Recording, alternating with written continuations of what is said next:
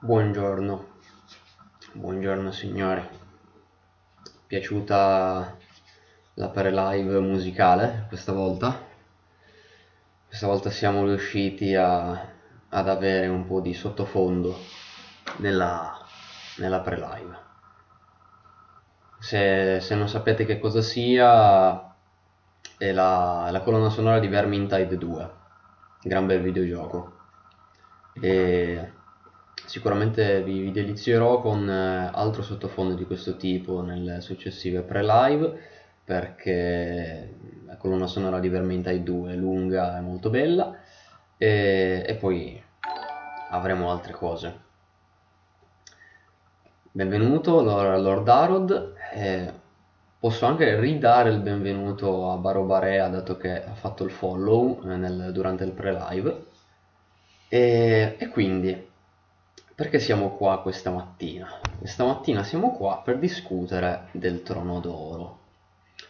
Del Trono d'Oro che diciamo che in, alla fine del 41 millennio fa un po' di casini. E un po' di casini perché? Perché eh, ci sono dei malfunzionamenti. Ecco, eh, questo è un argomento di cui comunque negli anni si sono viste tante discussioni tante discussioni che col tempo alla fine non è che hanno portato a particolari sviluppi, però poi negli ultimi anni invece hanno avuto svariati approfondimenti.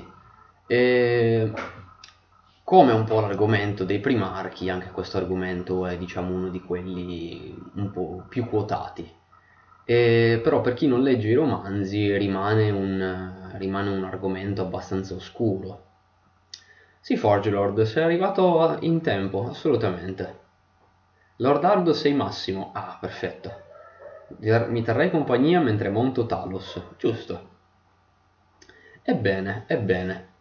Eh, dicevo, questo argomento rimane comunque piuttosto oscuro a chi non legge i romanzi o comunque magari chi non ha recuperato una determinata pubblicazione. E, e quindi ne voglio parlare oggi in, questo, in questa discussione in cui non volevo appunto solo fare eh, un po' di discussione, ho voluto magari portarlo a, un, a uno step successivo, si può dire, eh, mentre la scorsa settimana abbiamo veramente solo, nel senso, preso i primarchi uno ad uno e ne abbiamo un po' chiacchierato, oggi invece abbiamo un po' dei, abbiamo gli estratti, abbiamo gli estratti dalle pubblicazioni. E gli stati delle pubblicazioni in cui percorreremo, come ho spiegato nel post di annuncio del, della live, discuteremo e leggeremo questi estratti per capire la storia di questo argomento, come è nato e come si è evoluto nel corso degli anni, sia nell'ambientazione, ma come si è evoluto anche proprio come le pubblicazioni hanno portato avanti questo argomento. E questo argomento eh, inizia nel 2008 iniziò più precisamente a luglio 2008, con l'uscita del regolamento di Warhammer 40.000 per la quinta edizione del gioco. Questo regolamento, eh, beh, eh, non penso di dover commentare le, le regole perché non siamo qui a discutere questo, però fu un regolamento che introdusse una cronologia con eh, svariati eventi eh, vecchi e nuovi. Tra questi eventi nuovi eh, c'era un trafiletto particolare eh, ambientato nel 986.999 millennio 41. Per chi non conoscesse bene bene la datazione imperiale, 999 millennio 41 è l'anno, 986 che sta prima è la sezione dell'anno. Quindi in sostanza siamo alla fine dell'ultimo anno del millennio 41. In questo trafiletto ci veniva detto i tecnopreti dell'Adeptus Mechanicus scoprono una serie di malfunzionamenti nei processi del trono d'oro che vanno ben oltre le loro capacità di ripararli. Questo trafiletto è rimasto pressoché identico nel 2012.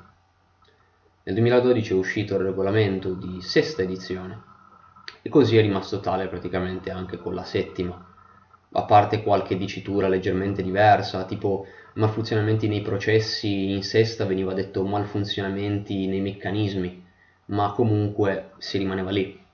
Non, eh, non era assolutamente differente. E quindi non ci sono state evoluzioni. Era per anni rimasto eh, quel, eh, quel piccolo spunto che mh, mm, si supponeva che non avrebbe mai visto particolari approfondimenti, anche perché negli anni alla fine, dopo gli eventi del, di, di, Black Crusade, del, della campagna del 2003 di Occhio del Terrore, non si pensava che l'universo sarebbe particolarmente andato avanti, si pensava che saremmo sempre stati destinati ad avere sempre più approfondimenti all'interno dei 10.000 anni, dal, dal 30k al 40k, magari avremmo visto qualcosa di inventato un po' prima del 30k, ma mai dopo. E quindi è sempre rimasto questo argomento boh, nell'aria. Un po' come il 999.999 millennio 41 è la tredicesima crociata nera. Sì, Occhio del Terrore è successo ed è ancora canonico, a differenza di Tempesta del Caos per il fantasy, però eh, non che non si credeva, diceva, boh sì, è rimasto lì, rimarrà lì. E invece poi abbiamo ricevuto una prima evoluzione dell'argomento. Però il Codex Crociata Nera era molto bello, assolutamente. Era molto bello quel, quel codex, tant'è che effettivamente l'ho preso come argomento per alcuni momenti PG, per il progetto La Tempesta, che prima o poi, appena riuscirò, eh, andrò, andrò avanti anche in quello. Lo riprenderò. Quindi, nel 2015, maggio 2015, questo argomento ha ricevuto un nuovo approfondimento molto particolare. Questo approfondimento arriva dal Codex Cult Mechanicus, secondo codex dell'Adeptus Mechanicus, perché precedentemente era uscito il Codex degli Schitari. Era uscito il Codex degli Schitari e successivamente era uscito questo secondo Codex erano usciti in due codex separati perché era, siamo in un tempo in cui Games Workshop è un po' costretta eh, a, a, rilasciare immediatamente regole per i modelli che fa uscire e quindi ci siamo trovati con due codex. Due codex che alla fine erano due mezzi codex, alla fine erano costruiti per lavorare in, insieme. Vediamo quando uscirono il Cult Mechanicus aveva già regole per interagire con i codex scrittari. Ma nel suo background, a parte approfondimenti su determinati argomenti, anche lì che magari non erano mai stati approfonditi, perché l'Adeptus Mechanicus è sempre rimasto un argomento più legato proprio al background che, al, che poi all'integrazione nel gioco. E quindi c'era background che li integrava bene nelle formazioni militari. E anche lì abbiamo avuto una cronologia, anche lì abbiamo avuto una cronologia con un evento che aveva approfondito. Ma prima dobbiamo passare per un altro evento. Un altro evento che invece accade nel 29 millennio 41. Questo evento si intitola il portale Ex Ubris. Il portale Ex, Ex Ubris, anzi. Questo evento dice i portali runici sigillati del grande arcipelago su Exubris 2 sono nascosti all'interno di un paesaggio di piramidi infestate dalle sanguisughe, ma il culto Mechanicus Stigiano fa della loro apertura la propria missione. Gli scavi sono già iniziati quando una grossa schiera di Eldar provenienti dall'arcamondo Ultbe arriva senza preavviso per assalire i gruppi di lavoro del Mechanicus. La loro difesa è così determinata che i rinforzi hanno il tempo di arrivare in gran numero sulla superficie, portando alla rovina le forze a terra degli Eldar. Il portale runico viene aperto e i tecnopreti di Styges e di Marte entrano nello scintillante labirinto oltre di esso. Leggendo questo evento potete tranquillamente pensare, che cosa c'entra? Effettivamente questa cosa c'entra con l'evento successivo sempre contenuto all'interno di questo codex del culto Mechanicus. Questo evento si posiziona di nuovo nel 986.999 millennio 41. Andiamo a vedere perché. I tecnopreti custodi, a lavoro nel palazzo dell'imperatore, scoprono dei guasti irreparabili nei meccanismi de- del trono d'oro. Viene lanciata immediatamente una dozzina di spedizioni d'emergenza inclusa una processione da guerra xantita inviata attraverso il portale Ex Ubris. Gli Xantiti combattono truppe di arlecchini e orde di demoni prima di raggiungere la propria destinazione. Tra le fredde tombe sotto Comorrag viene stipulato un oscuro accordo. Bene. Quando uscì questo codex e quando venne letto questo evento, mezzo internet, almeno mezzo internet di, di quella parte di internet che si dedica a Warhammer, esplose. Esplose perché, mio Dio, figuriamoci una roba del genere eh, sembrava quasi che si siano infilati nella rete. Lo hanno fatto. Hanno fatto esattamente quello.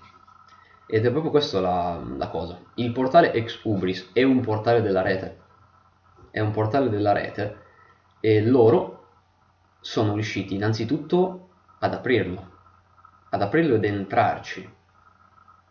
E quindi già questo è qualcosa di molto particolare e di per sé rivoluzionario ma anche il cosa hanno fatto.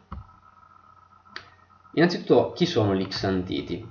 Gli Xantiti sono un ramo dell'Inquisizione, dell'Imperium, che eh, approva l'utilizzo di armi demoniache eh, o qualsiasi cosa che riguardi il warp e i demoni eh, al fine di, sconfiggere, di sconfiggerli. Cioè nel senso usiamo il warp contro il warp o comunque comprendiamolo in modo da sconfiggerlo meglio.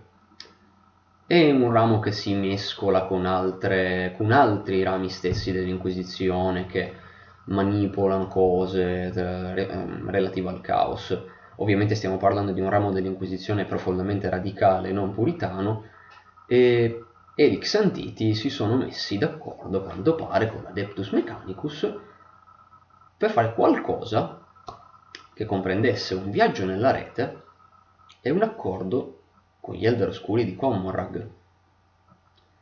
E anche questo mi risulta molto particolare, perché stiamo parlando degli Elder Oscuri. Ma anche fossero qualsiasi altra razza aliena, stiamo parlando di una razza aliena. L'Imperium ha fatto un accordo, evidentemente, o comunque alcuni membri dell'Imperium, perché dire l'Imperium no, ma alcuni membri dell'Imperium hanno fatto un accordo con una razza aliena, per di più gli Eldar Oscuri, per fare qualcosa che potesse eh, risolvere i problemi del Trono d'Oro. Di per sé noi non sappiamo quali siano i problemi del Trono d'Oro, anche perché stiamo parlando di meccanismi che conosce l'imperatore, cioè sono cose che, talmente arcane che sarebbe inutile spiegarle. A meno che una persona in un libro non si mettesse semplicemente a inventare nomi strani per dire ah sì, quel eh, cazzo Pippo, quel componente con quel nome strano, non servirebbe assolutamente a nulla. Sono componenti puramente fantascientifici di cui non ci serve neanche sapere il nome, perché vanno totalmente oltre la fisica, chimica e cose, qualsiasi argomento scientifico conosciuto. E, e ovviamente questo lo capiscono anche comunque quelli, i membri del Mechanicus, loro non capiscono cosa diavolo sia il problema. Ricordiamoci che comunque il Trono d'Oro, certi tecnopreti hanno collaborato alla sua costruzione, ma già ai tempi era una collaborazione del tipo, boh, metti quell'ingranaggio lì e limitati a fare quello per, a cosa serve quell'ingranaggio non, te, non sei tenuto a saperlo e anche se te lo spiegassi non lo capiresti. Quindi mh, già ai tempi un tecnoprete non sapeva esattamente cosa stesse facendo. Forse alcuni sapevano qualcosa in più magari, ma generalmente la conoscenza era medio-bassa. Figuriamoci adesso che eh, dopo l'eresia ci si basava totalmente sul boh, cerchiamo di mantenerlo uguale cerchiamo di mantenere la situazione stabile in modo che non perda pezzi e boh, non peggiori. Era letteralmente facciamo, cerchiamo di fare almeno quello. Quando si presenta un problema che ovviamente non possono risolvere, è un problema grande. Chissà che ne pensa il Khan. Beh, mm, chissà cosa ne pensa il Khan, non lo so, perché proprio il Khan rispetto ad altri come pensiero. E sembra come mi trattano in ufficio. Ah, bene, perfetto. bene così. E quindi, nel 2015 abbiamo fatto questo grande step da una parte, nel senso le informazioni sono state poche in più, ma sono state molto importanti. Non sono state quel meccanismo che è situato a destra del trono d'oro. Non stiamo parlando di quel grado di informazione che non serve a niente da sapere. Stiamo parlando di qualcosa come, ok, come risolvono il problema? Fanno un accordo con gli Elder Oscuri. Wow, mio Dio. Come? Soprattutto. E, cioè, come avete fatto l'accordo e come pensate che si risolva questo accordo? Mio Dio. E, ehm, e anche lì questo argomento ha fatto uno step e poi si è fermato. Ma poi veniamo alla pubblicazione che dà lo sfondo alla live di oggi. La, questa pubblicazione si chiama Volts of Terra The Carrion Throne. È un romanzo scritto da Chris Wright pubblicato nel maggio 2017. Primo romanzo della serie Volts of Terra, fa parte di, una, di un filone di romanzi scritti interamente da Chris Wright che vogliono trattare intrighi e grossi sviluppi sulla Terra. La Terra è sempre stato questo posto che per l'ambientazione di Warhammer 40.000 eh, è stato esplorato poco. Per quanto ne conoscessimo alcuni luoghi, abbiamo iniziato a conoscerla con l'eresia di Horus alla fine, ma eh, nell'eresia di Horus comunque stavamo conoscendo un'incarnazione della Terra di 10.000 anni prima. Contiamo il fatto che eh, all'inizio della Grande Crociata gli oceani erano stati prosciugati, anzi prima dell'inizio della Grande Crociata gli oceani erano stati prosciugati sulla Terra. La madre di, di un famoso custodes, Amon, mi pare, sì, eh, no, di Ra, non di Amon, Amon, Amon, Amon Tauro Machian non c'entra niente, la madre di Ra, un potente custodes, uno dei tribuni dei, praticamente il rango più alto sotto, il, sotto Valdor, sotto il capitano generale. Eh, la madre di questo Ra era colei che prosciugò l'ultima goccia degli oceani del mondo. E, e dopo, invece, l'imperatore temporaneamente riuscì a ristabilire la, gli oceani tramite degli oceani artificiali. E, ma poi questi oceani artificiali sparirono, anch'essi. Quindi comunque stiamo parlando di tanti romanzi che hanno approfondito una versione della Terra passata. Chris Wright con Volts of Terra e, e un'altra serie di romanzi, Watchers of the Throne, mi, mi pare di ricordare, sono sostanzialmente due serie parallele che non è che si incrociano come si incrociano appunto i romanzi delle rese di Horus, ma hanno dei personaggi che vanno e vengono tra di loro, perché sono entrambe serie ambientate sulla Terra, ma prendono due focus diversi. Mentre Watchers of the Throne prende come argomento mh, mm, i piani alti, i sommi signori della Terra, i custodes, tutti questi questo livello di importanza. Eh, ciao, sono arrivato solo ora. Le info di Inquisitor riguardo al trono d'oro sono ancora canon? Uh, ammetto di non ricordare quali fossero. Ri- uh, rammentami quali info, perché ti posso dire se mi dici quali, perché ammetto di non ricordare quali contenesse proprio precisamente il manuale di Inquisitor. E nel frattempo, dicevo, mentre Balls of Terra invece approfondisce uh, un focus più basso Stiamo parlando di inquisitori, inquisitori che comunque fanno parte di un rango sicuramente molto più alto del comune cittadino, del comune soldato, sicuramente, ma comunque un livello per cui le informazioni sono comunque nascoste. Anche perché non stiamo parlando di, di un lord inquisitore, ma di un inquisitore e stop. Questo inquisitore si chiama Erasmus Crowl ed è quello che vedete nello sfondo di questa live accanto a quel custodes. Quel custodes tra l'altro si chiama Navradaran. Navradaran è un custodes che appunto è, è tra i personaggi che appaiono sia in Walls of Terra sia in Watchers of the Throne.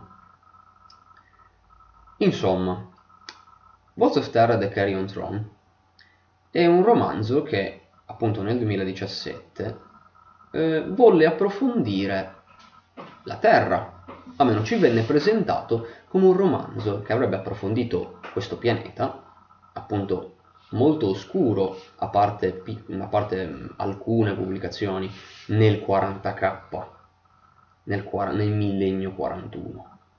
E oltre ad approfondirla, doveva appunto avere questa storia di questo inquisitore, eh, accompagnato tra l'altro da una, una nuova adepta, eh, futura inquisitrice, nel senso teoricamente adepta addestrata per poi diventare anch'essa un'inquisitrice, eh, di nome Luce Spinoza. Lei eh, ebbe un, un, un, racconto breve prequel di questo romanzo e poi appunto ci sarebbe stato The Carrion Front che avrebbe avuto questa trama su Inquisitore, accompagnato da, questo, eh, da questa nuova adepta, in, alla scoperta di trame e intrighi sulla Terra. E questo è già molto intrigante, nel senso, ah wow, un mistero sulla Terra, chissà cosa può essere. Però poi, mh, mm, non si andò oltre ovviamente, non ci fu uno spoiler giustamente, eh, ma leggendolo, e qui ovviamente, come potevate fondamentalmente aspettarvi, ci saranno spoiler. Eh, questo romanzo, a un certo punto, inizia a svelare cose, svelare cose molto interessanti e che man mano, per chi effettivamente magari seguiva queste informazioni, eh, svela queste cose che ti fanno man mano capire di cosa stiamo parlando. E queste, queste informazioni riguardavano un piano Grazie Saxcloud, Saxcloud per il follow. Riguardavano del, un piano portato avanti da, a quanto pare, l'astronomica, cioè comunque i, i servi dell'astronomica, gli astropati, eh, l'Adeptus Mechanicus, eh, varia gente, comunque anche lì appunto ai piani alti, che stava avendo a che fare con qualcosa di strano, di oscuro, di non ancora scoperto agli occhi di Erasmus Crowl. Erasmus Crowl eh, durante la storia indaga per capire eh, cosa stia succedendo sulla Terra, perché in quel momento ci sono degli omicidi, omicidi che però non sembrano un vabbè è morto qualcuno sulla Terra, chi se ne frega, sembrano qualcosa di un po' più strano, nel senso qualcosa di organizzato.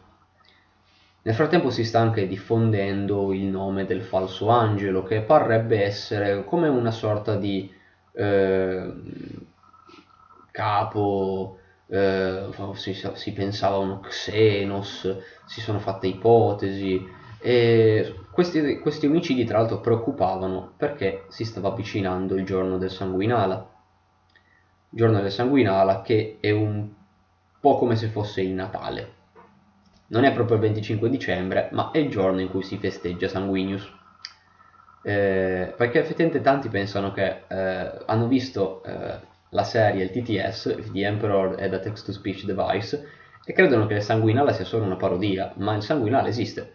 Sanguinala è veramente una festa che si celebra nell'Imperium e, e, sulla Terra ci sono parate, ci sono tantissime cose fichissime durante il sanguinala. Eh, si fa finta che l'Imperium non sia brutto. E, ehm, e quindi eh, tutto, tutto, ciò preoccupava perché eh, chissà cosa sarebbe potuto succedere durante il sanguinala. Bisognava risolvere un po' questo problema. Erasmus Crowl riceve anche un po' il supporto di, di Navradaran che lo, che lo assiste, ogni tanto si incontrano.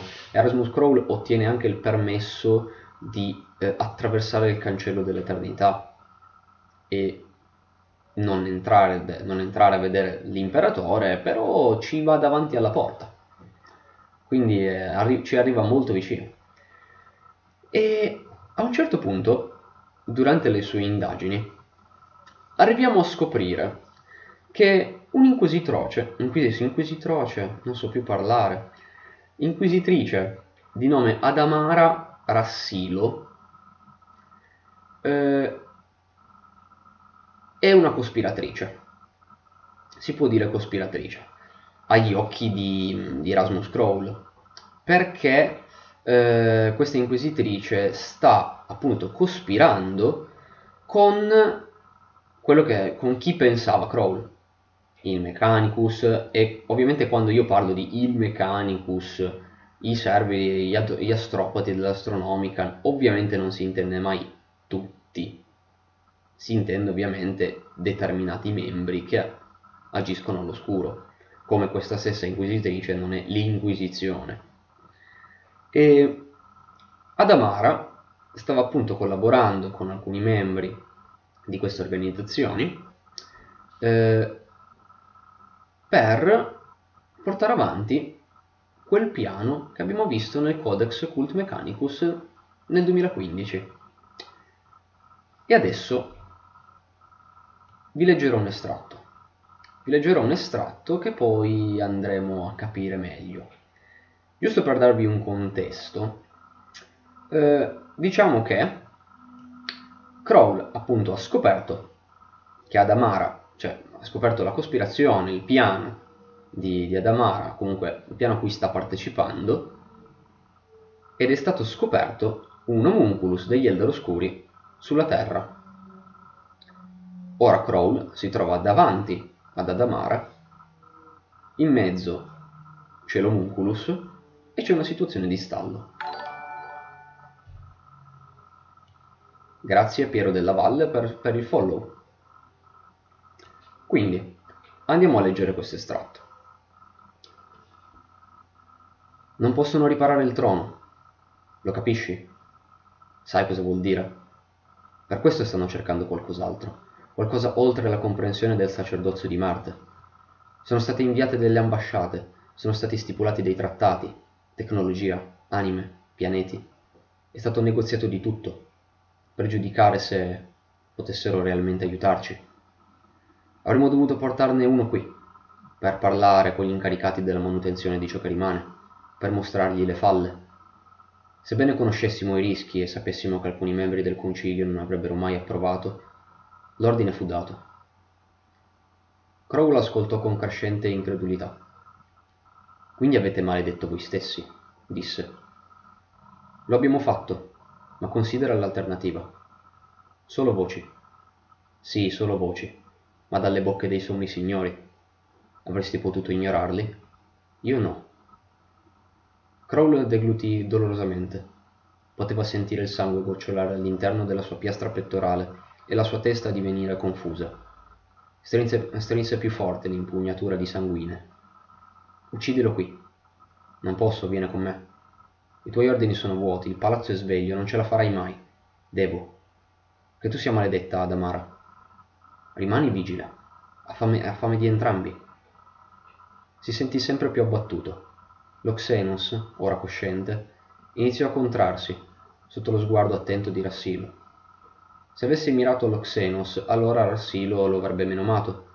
Se avesse sparato a Rassilo, se avesse sparato a Rassilo, allora lo Xenos si sarebbe buttato alla sua gola.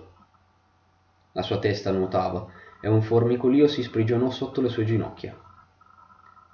Potresti ritrattare, anche adesso, azzardò lui. Ti difenderei. Rassilo rise. Erasmus, disse lei tristemente, per essere un uomo così intelligente conosci così poco. Più di te a quanto pare. Lei lo guardò e ci fu un terribile rimorso sul suo volto raffinato. Forse è sempre stato così, disse lei, per poi mirargli contro. Istintiva- istintivamente Crow sparò, spedendo un proiettile attraverso la sua fronte. Ancora prima che il suo corpo toccasse il terreno, prima che lui potesse girarsi per fronteggiare lo Xenos, quest'ultimo fu su di lui, balzando con incredibile velocità e catapultando entrambi in una caduta tra la pietra. Crowl lottò sentendo il fetore di terrore scendere su di lui. Tuttavia avvertì qualcosa di appuntito spingere nella sua cassa toracica.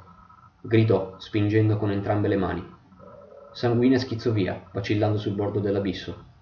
Poi lo Xenos fu sopra di lui, il suo volto orribile a pochi centimetri dal suo.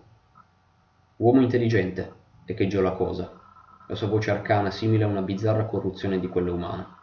Questo farà male. Qui finisce il nostro estratto. Noi abbiamo qui una grossa rivelazione da parte di Adamara. Adamara svela a, a Crowl che il piano, appunto di eh, l'accordo, l'oscuro accordo nelle profondità di Comorrag per eh, risolvere il problema del trono d'oro insieme, a quanto pare, agli Eldor Oscuri, comporta l'introduzione di un homunculus sulla Terra. Un homunculus non un qualsiasi albero oscuro. E, e soprattutto questo accordo ha comportato enormi sacrifici, enormi sacrifici tra cui tecnologia, anime, pianeti.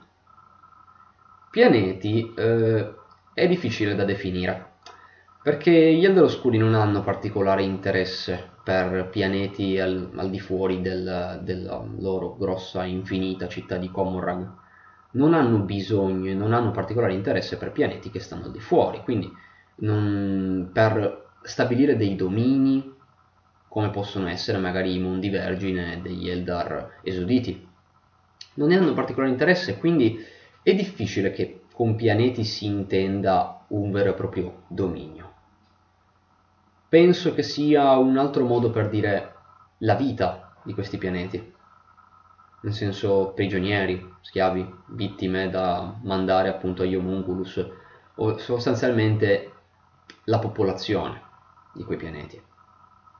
E anime, quindi comunque anche lì sempre popolazione. Eh, quindi mh, mm, in questo caso abbiamo gli Elder Oscuri che sono stati a questo accordo, nel senso eh, evidentemente avevano qualche interesse. Avrebbero poi rispettato gli accordi? Non lo sappiamo. Stiamo comunque parlando degli Elder Oscuri, per di più stiamo parlando di un homunculus, quindi è difficile sapere e definire se poi questo Munculus sarebbe innanzitutto se eh, chissà se avrebbe potuto fare veramente qualcosa perché boh nel senso è molto improbabile che potesse fare veramente qualcosa. Ma chi lo sa nel senso magari poteva mettere delle pezze delle toppe a qualche, a qualche malfunzionamento magari pianeti per altre razze, non solo Eldar. No, no, in questo caso proprio lo specifica, lo specifica che comunque eh, riguarda questo accordo ben specifico. L'indagine, ciò che poi Adamar spiega, eh, tutta la vicenda comunque riguarda questo preciso piano, questo preciso piano con gli Eldar Oscuri, non, eh, non un altro, non altri sottopiani riguardanti eh, particolari accordi con altre razze. In questo caso è molto specifico. È proprio questo piano che, di cui avevamo ricevuto dei dettagli in quel codex, è proprio questo. È proprio approfondimenti specifici su questo piano. E quindi viene introdotto un homunculus che a quanto pare doveva parlare con i tecnopreti, mh, mm, consultarsi. Mi immagino i tecnopreti che accompagnano questo mostro immondo con probabilmente svariate braccia eh,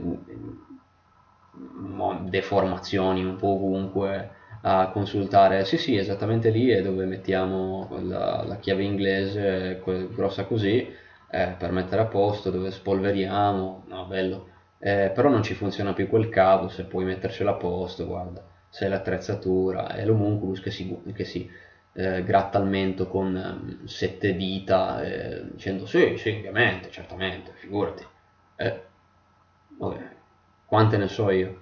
Eh, e quindi eh, vedete come questo piano ovviamente fosse fallace fin dall'inizio, però eh, ci si prova, nel senso. E quindi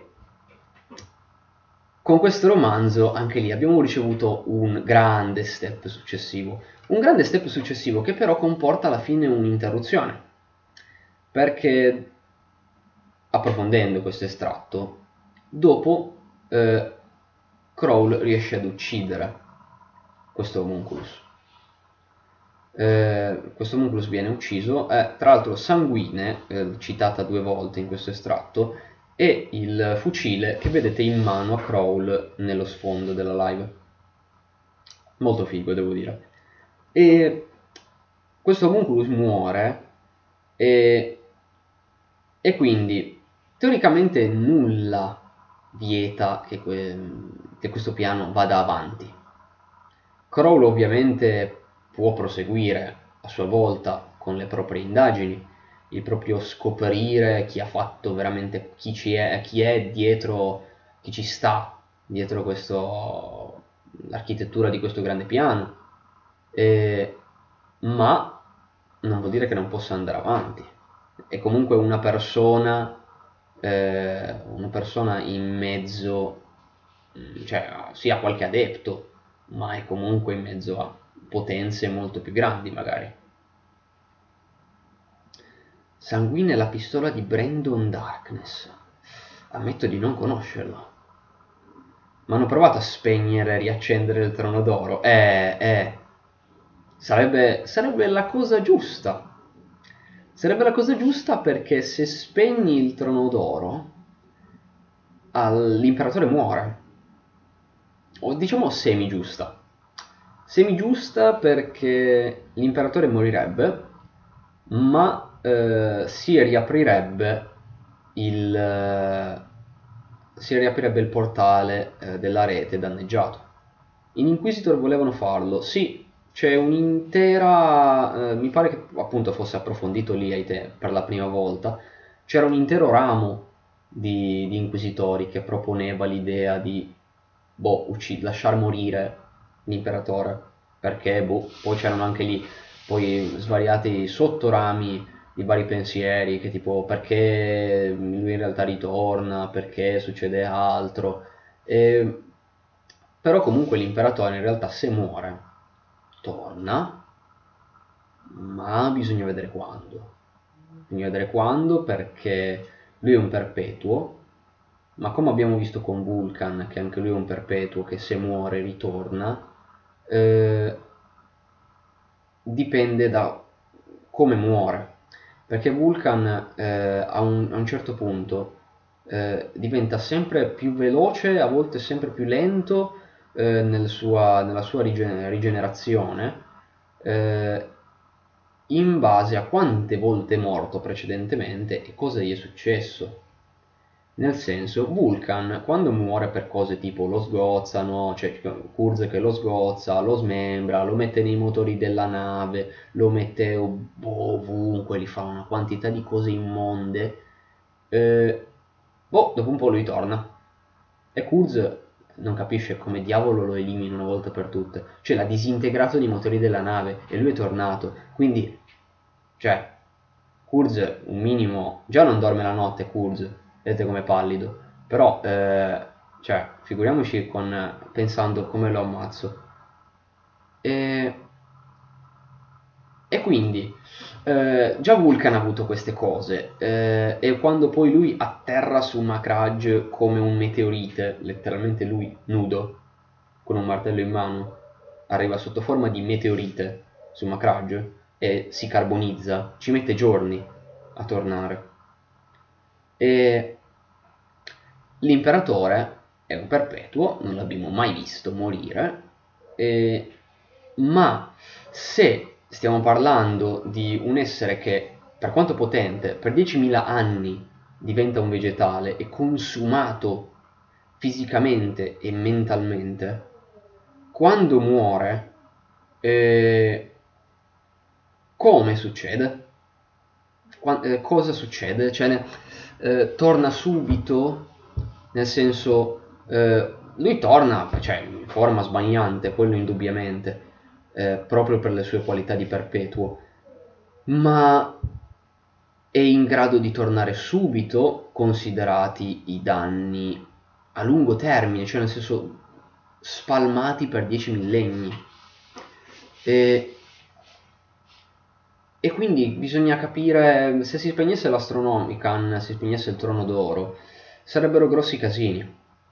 Perché comunque dici sì, vedete già che me- metà galassia, per come nei casini, per il fatto che non ha l'Astronomican, se tu lo spegni e metti anche anche tutto il resto della galassia senza Astronomican non sai per quanto non sai per quanto e soprattutto comunque per quanto ci siano inquisitori che vogliono provare a, che vogliono, hanno questo pensiero di spegnerlo comunque di farlo morire in realtà loro non sanno delle qualità di perpetuo dell'imperatore cioè loro non si rendono conto del fatto che l'imperatore tornerebbe. Fa come Thanos, si mangia metà anime della galassia, ruttino e pronto come prima. Eh, perché appunto è un... Ma io stavo solo facendo una battuta. Lo so, ma è un argomento molto interessante. Un argomento molto interessante proprio per, per queste cose, perché si collega bene. Vedi Baro, Baro, Baro tu eh, metti argomenti che si collegano bene con le mie live. Eh, fai bene fai le domande e metti i dubbi giusti. Eh, e quindi, eh, effettivamente loro dico non lo sanno. E quindi ovviamente si creano questi piani per riparare il trono d'oro. Perché loro pensano che ovviamente boh, eh, se il trono d'oro si rompe una volta per tutte, boh, l'imperatore muore e non è che sanno loro pensano, oh mio Dio, ci muore l'imperatore, cosa facciamo? Eh, è un bel casino, è un bel casino. E, e quindi si, si formano questi piani segreti, oscuri e tutte queste cose. Andando avanti però, questo piano di cui abbiamo parlato finora eh, Ah, in Inquisitor lo dicevano sul serio, ma non so se ci sono sottotrame sulla fazione inquisitoriale dello shutdown. Ho detto, no, no, ma appunto lo consideravano realmente, la consideravano realmente come opzione. Eh, ed è, no, alla fine è effettivamente, questa è effettivamente canonica, assolutamente. Eh, però, eh, appunto, bisogna considerare il quanto sanno le persone. E riguardo a questo, appunto, sempre rimanendo su, questo, su questa trama segreta, eh, tutto ciò va avanti in una pubblicazione che per ora io eh, non ho ancora avuto occasione di leggere. È il seguito di Walls of Terra di Hollow Mountain, uscito a luglio 2019. Non ho avuto ancora occasione di leggerlo, ma eh, comunque, so comunque delle informazioni al riguardo. Eh, non è un romanzo in cui ovviamente eh, si scoprono cose, magari appunto sul trono d'oro, alla fine appunto si capisce che eh, questo piano è finito, si capisce che alla fine eh, questo, questa grande idea di ricorrere agli Elder Oscuri eh, pare finita, pare veramente finita e conclusa una volta per, una volta per tutte.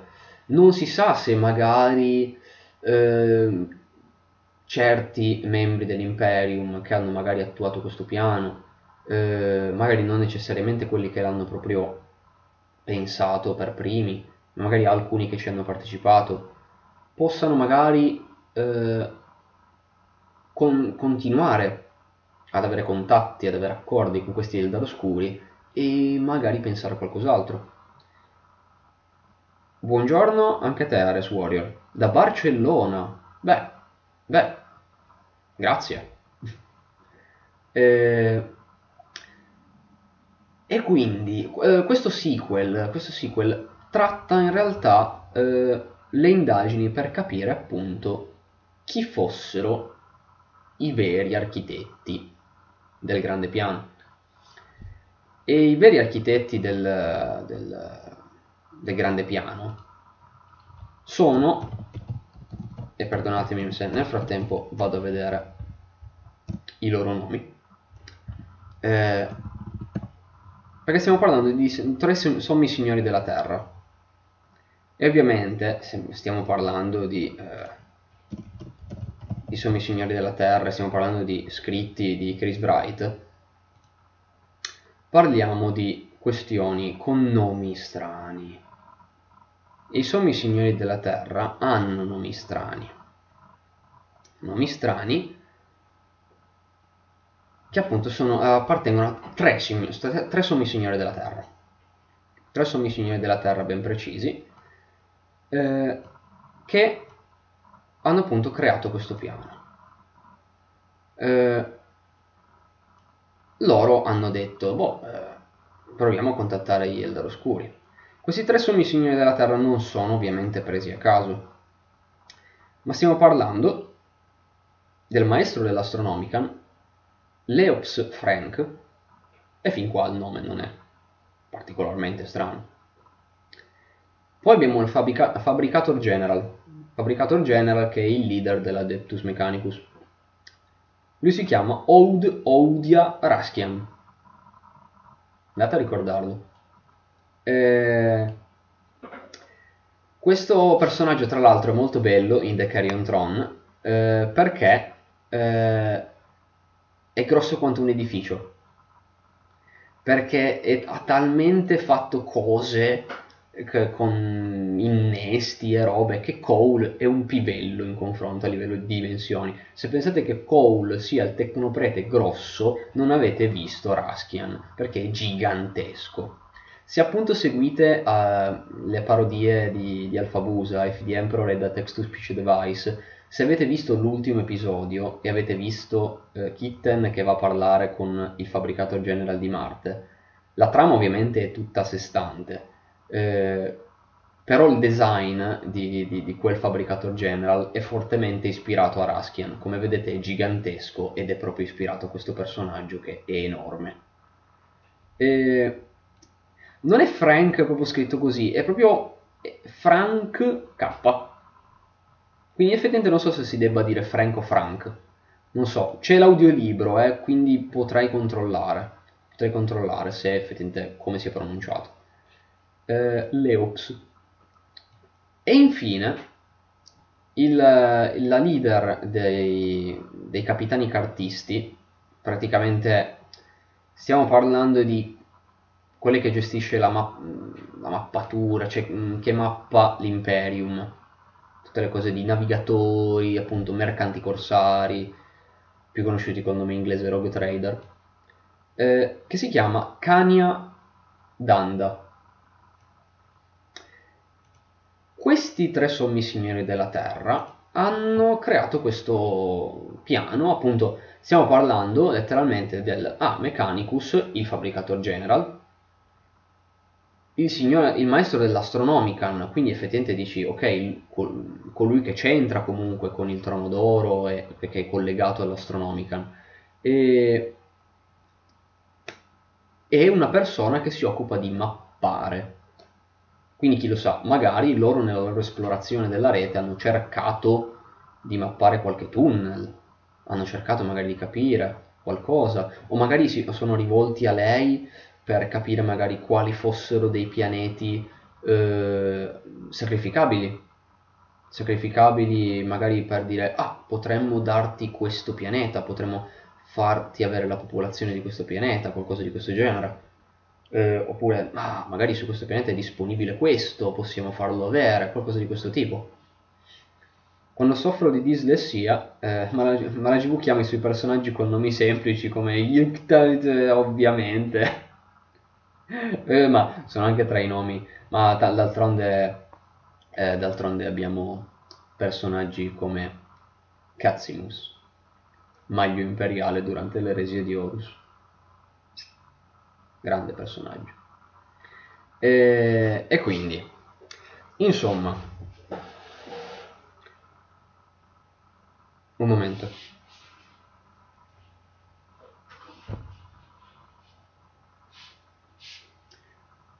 Perfetto. Dicevo, insomma, questa trama, non mi toccare il computer però, non puoi fare la live tu, puoi partecipare, però non puoi fare cose, non puoi cliccare i tasti. Ok, vai. Un piccolo cameo. E lui chi è? lui è Phil. Lui è Phil. È il mio, è il mio, è il mio grosso, enorme, gigante gatto. È una, più una mucca che un gatto. Ed è, ed è un norvegese delle foreste. E, gatto, sì, tra virgolette, perché è un essere immenso e mastodontico, cioè più grosso del computer, e di tanto. Eh, chiamato Phil, tra l'altro, in nome di Phil Dunphy eh, di Modern Family, per chi conosce. E l'Eldar gatto incrociato dall'Homunculus con un orso. no, no, è... Sì, sì, sì, sì. Un piccolo cameo di Phil. E... Quindi abbiamo questi tre sommi signori della Terra che hanno uh, ideato questo piano e due, ovvero uh, la Dandia e Raskian, rimangono vivi.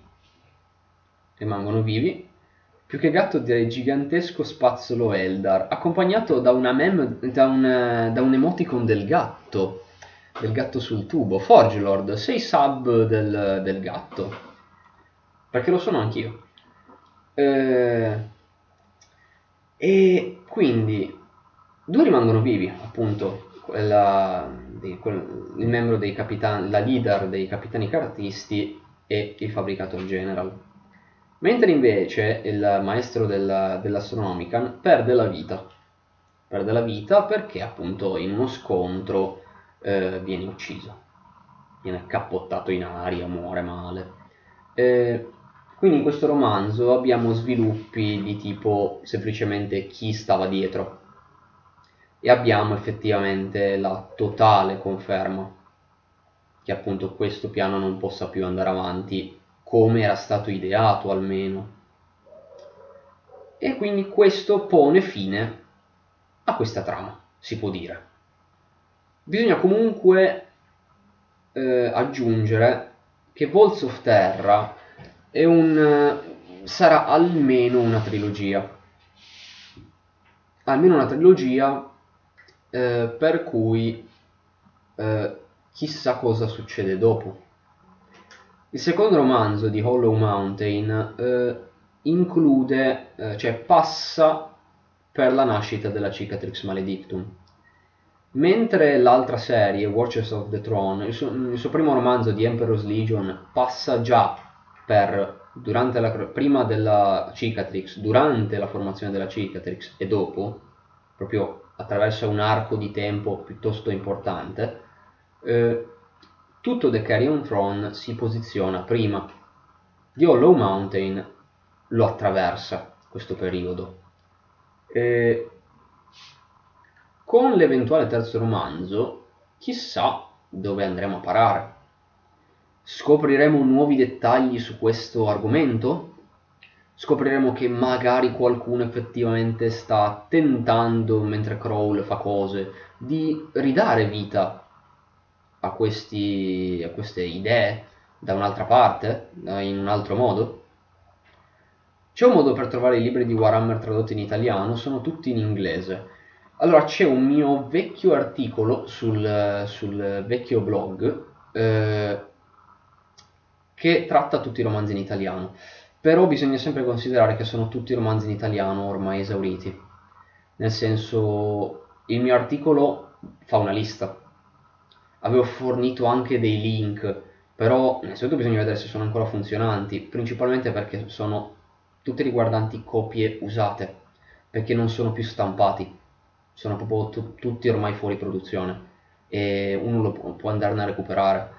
Il, l'estratto che vi ho fatto, o che vi ho letto oggi, sia dal codex che dal romanzo, li ho tradotti ieri io. Li ho tradotti ieri io in modo da potervi rileggere senza problemi, in totale per la totale comprensione di tutti.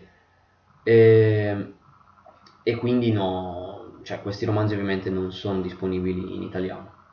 E purtroppo ricadiamo sempre nell'argomento che è molto improbabile che ritornino in italiano, perché come è ritornato White Dwarf in italiano purtroppo eh, tanti l'hanno chiesto, ma poi alla fine se lo sono cagato in pochi e l'hanno veramente acquistato e siamo finiti con una situazione per cui pochi mesi dopo la versione italiana è stata interrotta proprio perché alla fine non ne valeva la pena.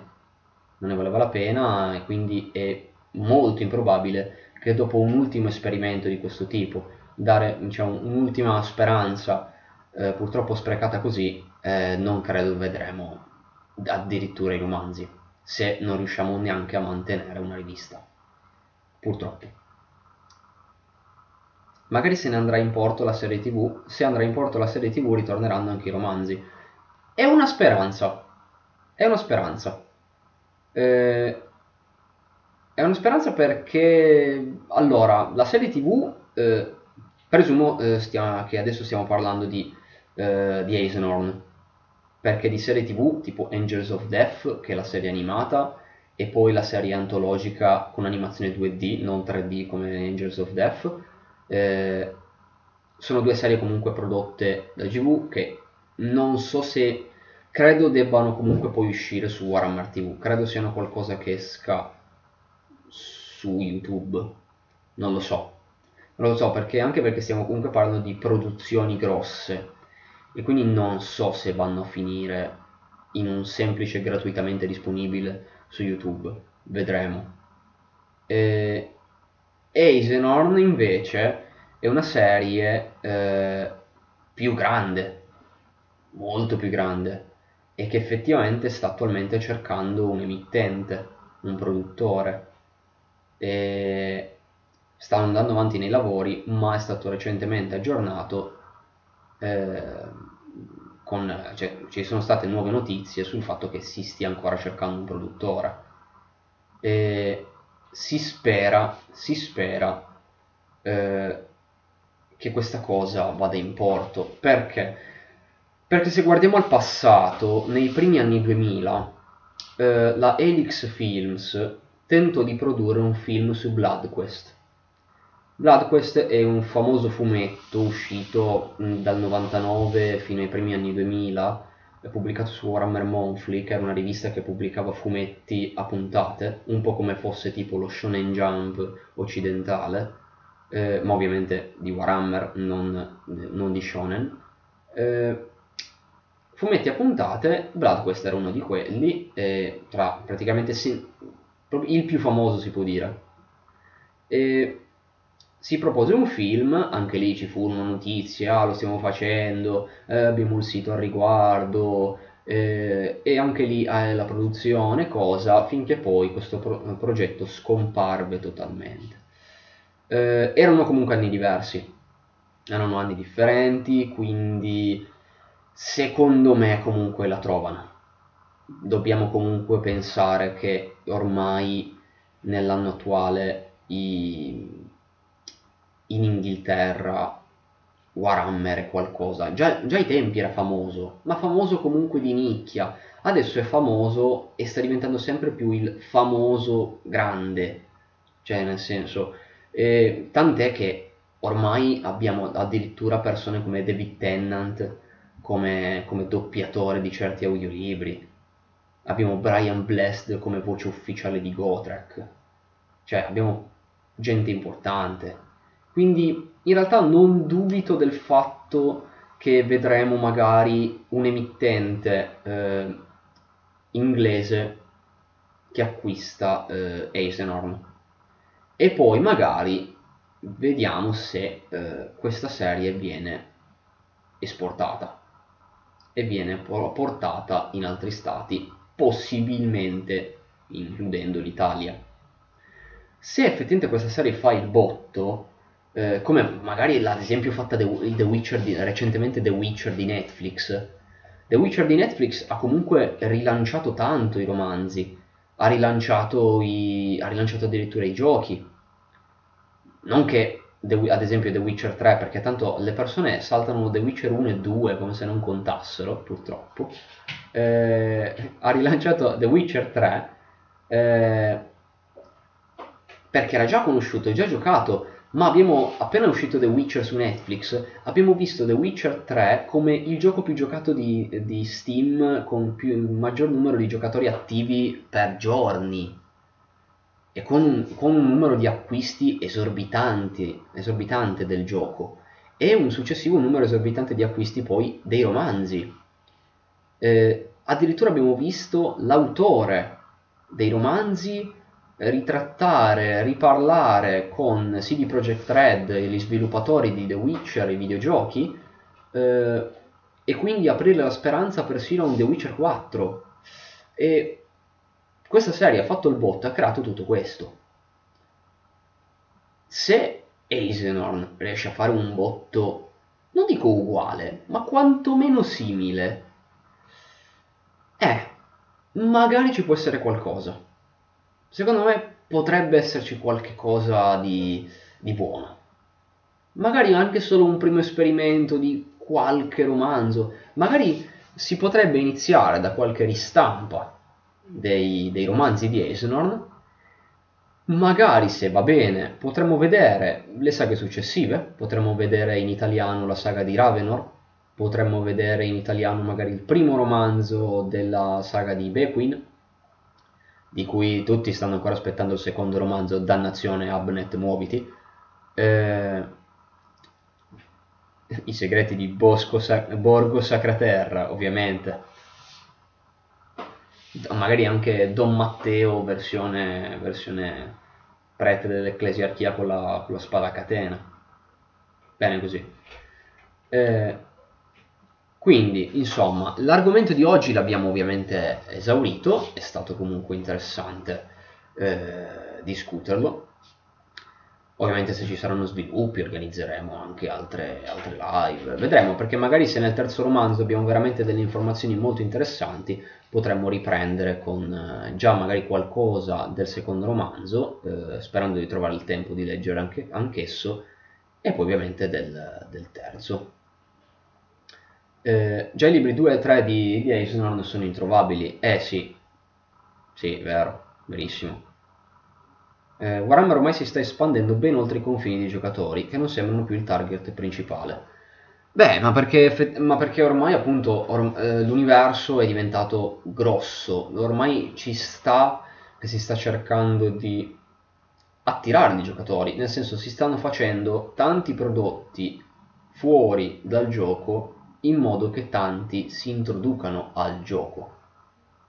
Eh, cioè, è comprensibile che comunque il gioco di miniature rimanga di per sé una nicchia, quindi ha senso che per attirare il giocatore fai qualcosa che è indirizzabile a quello che normalmente non compra magari il gioco di miniature. Il Funko Pop è per quella persona, per il fan sicuramente, ma anche per quella persona che non sa una mazza di Warhammer, vede questa cosa e magari lui già comprava i Funko Pop e lui mi dice "Ma oh, bello sto Funko Pop nuovo, che cos'è? Che cosa, a che cosa è legato?" E magari scopre Warhammer, magari gli piace e magari compra altro. E tutto ciò si applica a una marea di altri prodotti esterni al gioco. Così stanno sicuramente ampliando tanto la fanbase la fanbase è comunque riesce ad essere ta- una mossa tanto redditizia, ha senso, stanno facendo com- si stanno comunque muovendo bene. I gormiti di Warhammer. No, guarda, non esageriamo. Beh, abbiamo eh, anche lì eh, abbiamo comunque il, i modelli fatti ad esempio per il mercato giapponese Space Marine Heroes è nato eh, esclusivamente come un'operazione commerciale giapponese perché in Giappone eh, è molto diffusa la pratica di prendere pacchetti contenenti un modello di qualcosa di cui, cioè, di cui, non sai veramente il contenuto. Non io acquisto esattamente quello, io acquisto il pacchetto come una bustina di carte. Il punto è che mentre da noi, eh, fin da prima del 2000, è arrivata la concezione del prendo il pacchetto di carte, come dico prendo il pacchetto di figurine, eh, ancora prima, da molto, da decenni prima, eh, lì invece c'è una cultura anche riguardante oggetti, non solo di carte, ma anche di eh, modelli. Eh, io stesso ricordo una fiera eh, vicino al mio paese eh, in cui acquistai una cosa del genere di Death Note e lì addirittura eh, avevi una linea di modelli dedicata a modelli che potevano essere in bianco e nero, come può essere, cioè in bianco e nero grigi, come può essere il modello eh, non dipinto di Warhammer, e invece poi avevi anche i modelli colorati, tipo io avevo beccato il modello di L di Death Note colorato, un culo immenso tra l'altro.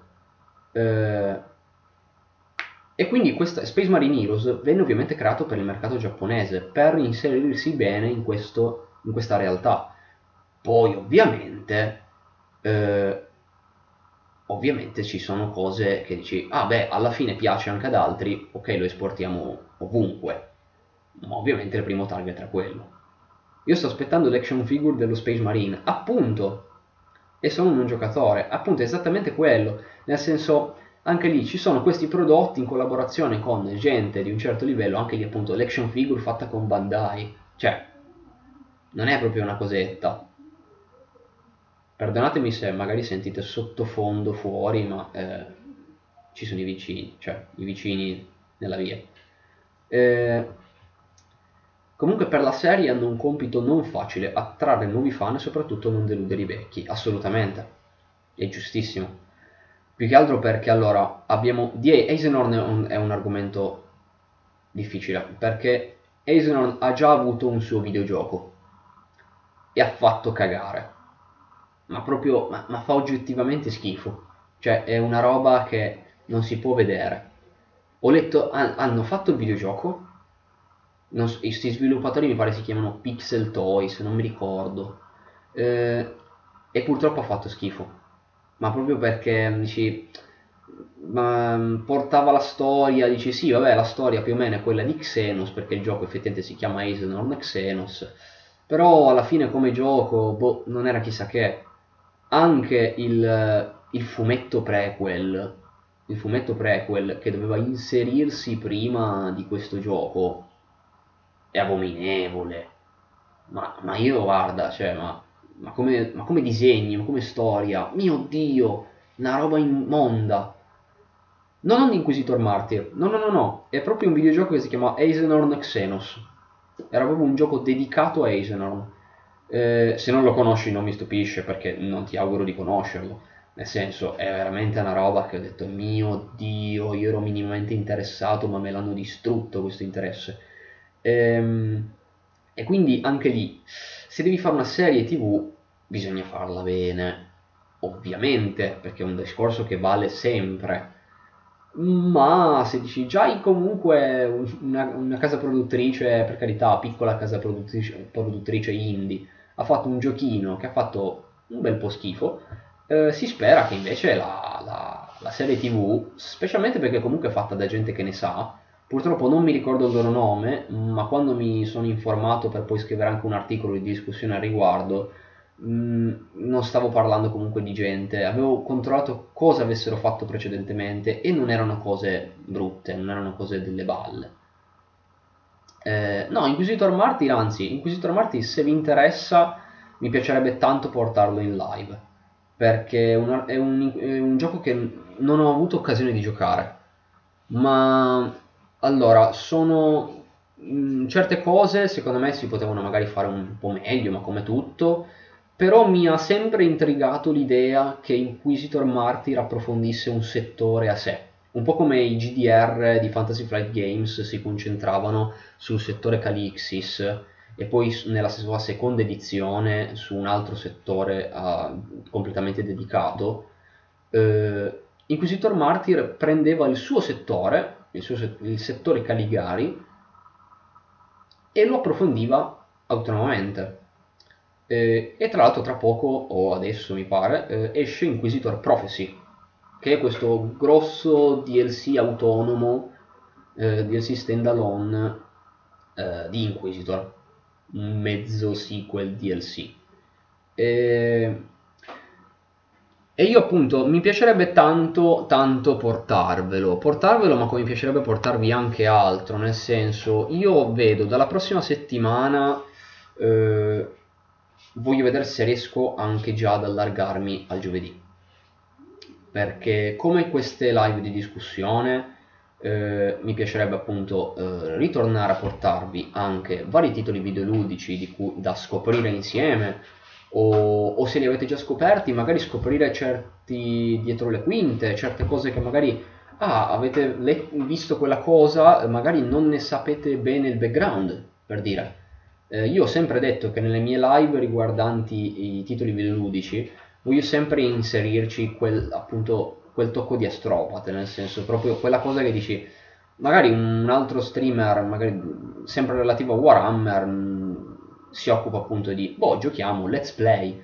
Eh, io voglio metterci quella, quel tocco, non che lo rende necessariamente migliore, ma quel tocco che appunto dice, ah ok, questo è uno stream dell'astropata eh, quella cosa per cui vediamo questa cosa in game o potremmo magari mentre giochiamo discuterne e dire questa cosa è interessante eh, o magari è sbagliata, è interessante, cioè vari punti di vista perché scopriamo bene la narrativa.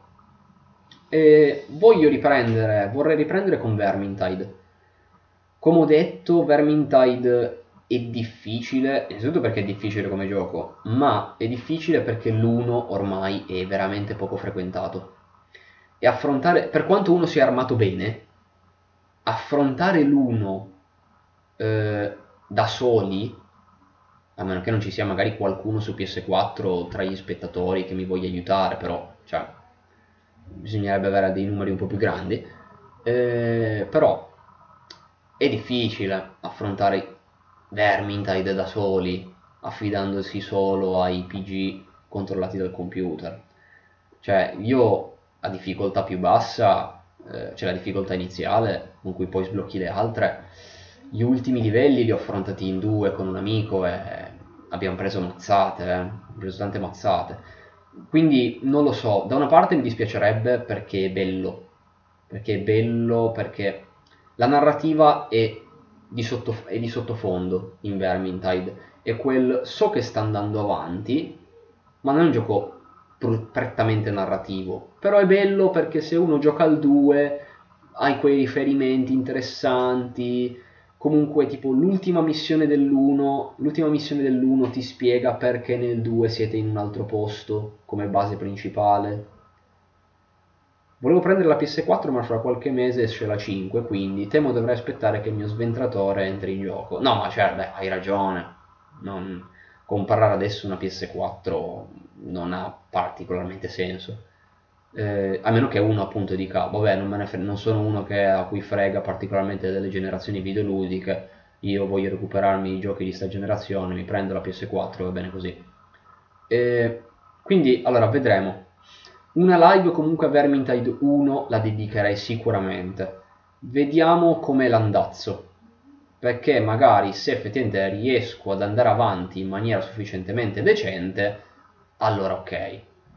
Altrimenti magari trattiamo un po' il cosa è successo da quando interrompo alla fine dell'1 e poi partiamo col 2. Il 2 ovviamente è molto più frequentato. E, e vediamo. Questo per quanto riguarda Vermintide perché comunque è un bel gioco. Stiamo parlando di bei giochi e quindi voglio portarveli e sono comunque ambientati in un periodo storico molto figo. Io vi giuro, ho giocato un po' il 2 e ci sono certe missioni che hanno quel tocco di narrativa che dici quella cosa è lì perché effettivamente nel frattempo nel mondo stava succedendo quell'altra cosa. E quindi è interessante, è interessante discuterne.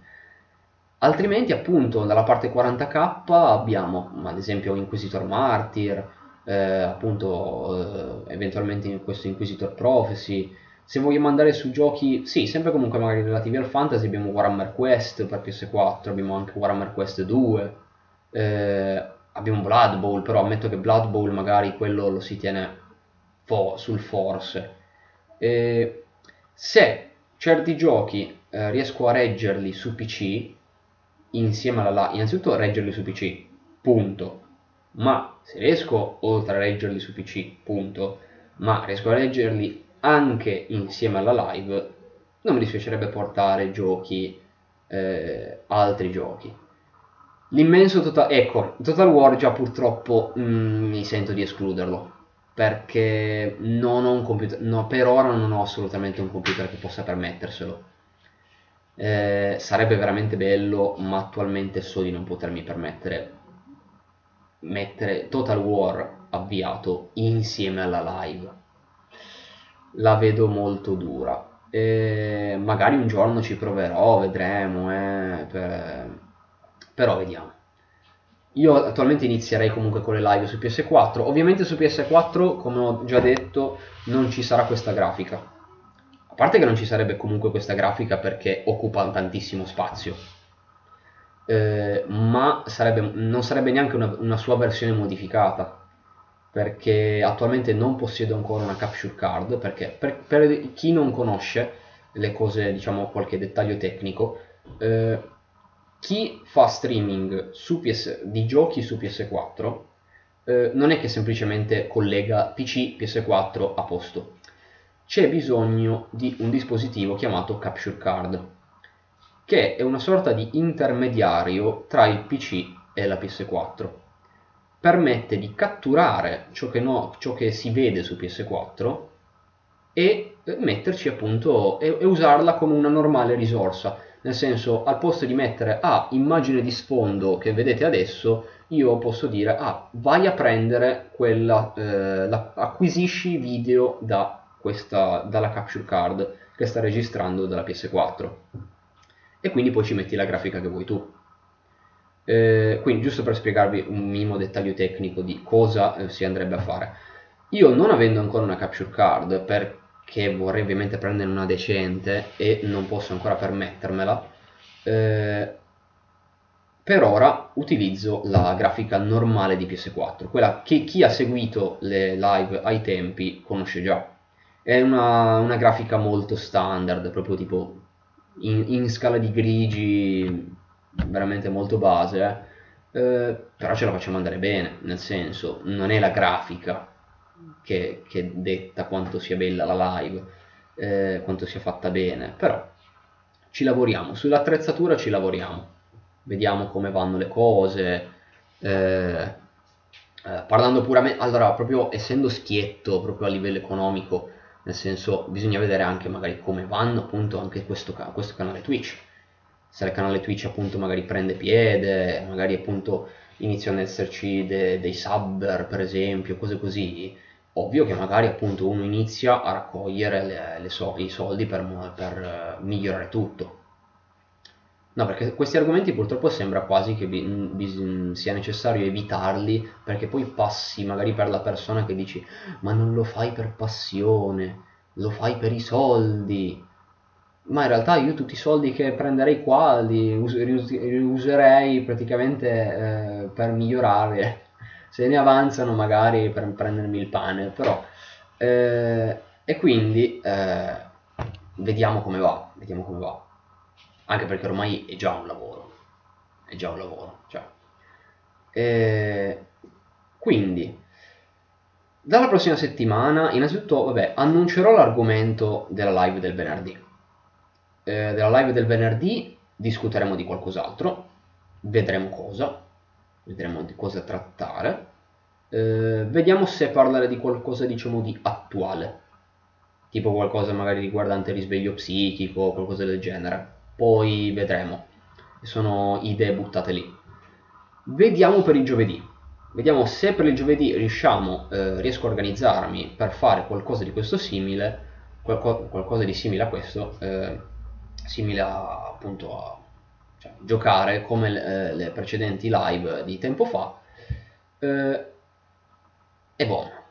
Vediamo cosa portare appunto. Se potete seguire tranquillamente il canale telegram per aggiornare cioè ovviamente la, la pagina facebook eh, che trovate tra l'altro anche nella descrizione sotto al, al, canale. Nei dettagli del canale vedete proprio lo stampino lì facebook subito. E altrimenti c'è sempre comunque il canale telegram con cui rimanere aggiornati t.me slash astropate lì ci sono un po' più aggiornamenti perché magari sono nel senso cose che magari non hanno bisogno di un loro post su Facebook, ma sono magari piccoli aggiornamenti su come stanno andando certe cose, a volte anche roba che, roba che arriva un po' prima rispetto ad altri canali di comunicazione tipo Facebook. E... Domanda a scottadito, sei contento che torna un nuovo Gatskull e che ora sia paragonato alla bestia? Sì, sì, sì, to- sono vera- io aspettavo, da quando io ho letto The Beast Rises, io aspettavo tantissimo che Gatskull tornasse in maniera, in maniera simile. Assolutamente. E quindi, ragazzi, eh, ci aggiorneremo. Io vi, detto, vi consiglio di seguire la pagina Facebook e ancora di più magari la, il canale Telegram per avere più aggiornamenti. E, e poi vediamo. Ci aggiorneremo sul contenuto della live di venerdì e se riusciremo a fare una live anche il giovedì portando, eh, ritornando a portare eh, qualche titolo videoludico da giocare insieme e approfondire nella sua narrativa in maniera molto astropatica. Vi ringrazio per essere stati qui per quest'ora e quasi, quasi ora e mezza anche questa volta. Eh, e ci vediamo la prossima settimana e ci sentiamo comunque nei prossimi giorni su tutti, su gruppo Telegram, gruppo Facebook, pagina Facebook, ovunque. È stato un grande piacere. Buona giornata.